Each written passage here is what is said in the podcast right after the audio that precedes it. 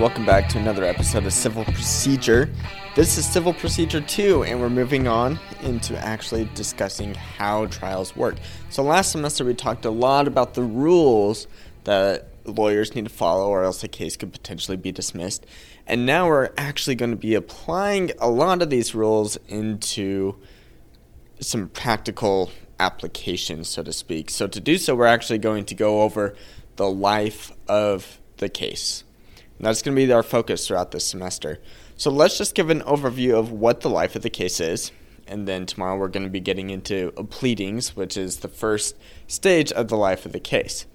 So the four, there are four stages of the life of the case. You have pleadings, you have discovery, you've got trial, and you've got appeal. For the purpose of this episode, we're just really going to combine trial and appeal together. Uh, there are a lot more details of these things that I'm going to go over, but ultimately, those are the four stages. And if you think about each of these stages separately, there's a little division between them. Each stage must be completed before the next stage can begin. In the courts, to minimize the use of uh, costs and time and expenses to cases that don't really have meaning, they've established a lot of rules that plaintiffs have to pass in order to actually have a case heard in trial. So there's a lot of rules that plaintiffs have to meet at pleadings, there's a lot of rules that plaintiffs have to meet at discovery, and all those things happen before trial. And cases can be dismissed way before trial even happens. So, what are some of these rules? Well, let's go ahead and hop into pleadings. So, the rules for pleadings are comprised in Rule 8 of the Federal Rules of Civil Procedure. Ultimately, what we learn is that there are two kinds of pleadings. We've talked about these pleadings in the past. There's the answer. Sorry, let's start with the complaint. There's the complaint, which is done by the plaintiff, and then you have the answer, which is done by the defendant. And Rule 8A, sections 1 to 3, list out the requirements of what needs to be included in the complaint to actually make a proper pleading. So, first, you need to have a statement expounding on the jurisdiction, uh, saying the court has authority for this reason. It, it needs to properly, simply state a claim, and then it needs to pray for a remedy, uh, something that the court can do to fix the issue that had occurred. The answer has three potential responses to a complaint. First, they can admit the claims. Second, they can deny the claims. And third, they can uh, say that they don't know whether or not the claim is true. And if that's the case, it's in essence just a denial of the claim. There are some rules that need to be followed as well after the complaint is filed. So the complaint is filed, and then the plaintiff has 90 days to service the, pro- uh, the defendant. This is according to Rule 4M. And then the defendant, after being served, has 21 days. In the federal rules, it's typically 20 in the state rules. And they have 21 days to respond with their answer. This can be a little bit different, though. If, for example, a plaintiff uh, waives, sorry, if the defendant waives the service thing, saying the plaintiff calls them up, saying, um, do you want me to serve you? If not, what we can do is I won't serve you, save us the trouble of that, and then you'll have 60 days instead of the 21 days to uh, file the answer. That doesn't happen very often, but it is something that could happen. So we talked about a little bit about pleadings, and now there's the wall that the defend the plaintiff must overcome, and this wall in the pleading stage is 12b6. Last semester we talked about 12b 1 through 5. And 12b6 is the motion to dismiss, just like 1, uh, 1 through 5, for failure to state a claim upon which relief can be granted. So this is really targeting the second part of the complaint, making sure you state a claim.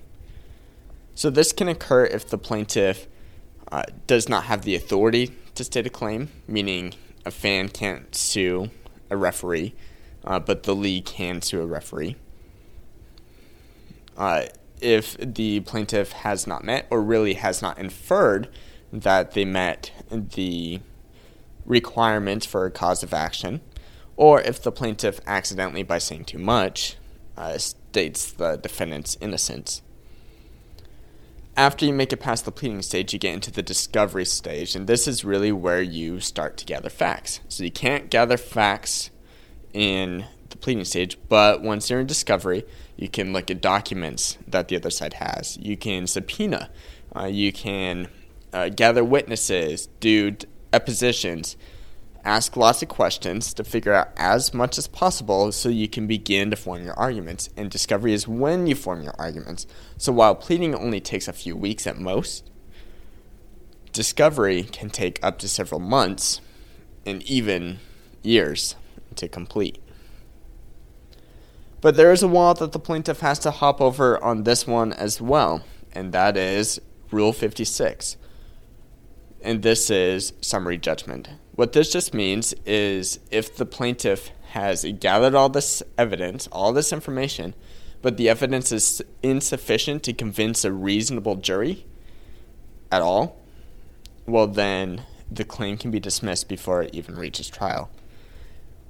If it isn't dismissed at trial, it goes to trial and we hear all the witnesses and all that kind of stuff. But even then, the plaintiff has another wall to overcome. And this is called a judgment as a matter of law, or a JMOL as the abbreviation.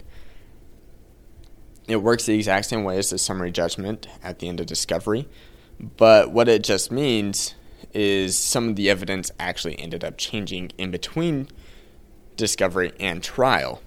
And so while things at discovery look good, because things changed after discovery, then a JMOL could end up happening.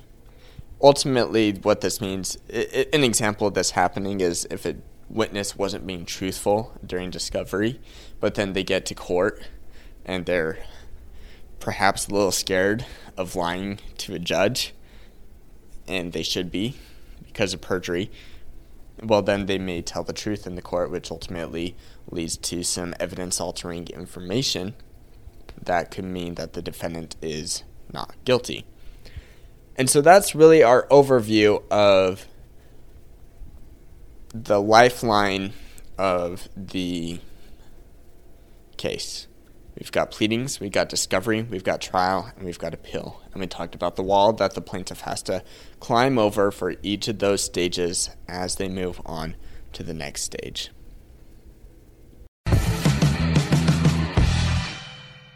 Thank you for listening to this episode of The Law Schoolers. Before I let you go, there are four things I want to say. The first thing is if you enjoyed these episodes and if you enjoyed the website, I would invite you to go and join Law Schoolers Pro, and you can do that by going to lawschoolers.com/join. It's a way for you to support us, but there's also a lot of features there that I think you will enjoy. Second thing is that nearly all of our episodes are unedited. The only ones that aren't are pre-law materials, and the reason for that is so you can actually see the legal material in its raw form as I'm learning it as well. The third thing is that the information contained in these episodes are specifically only for educational purposes. They're not to be used as legal advice. And with that, the fourth thing is if it is used as legal advice, we are not liable. That is, Law Schoolers is not liable for any legal outcomes. Thank you again for enjoying the show. Have a good one.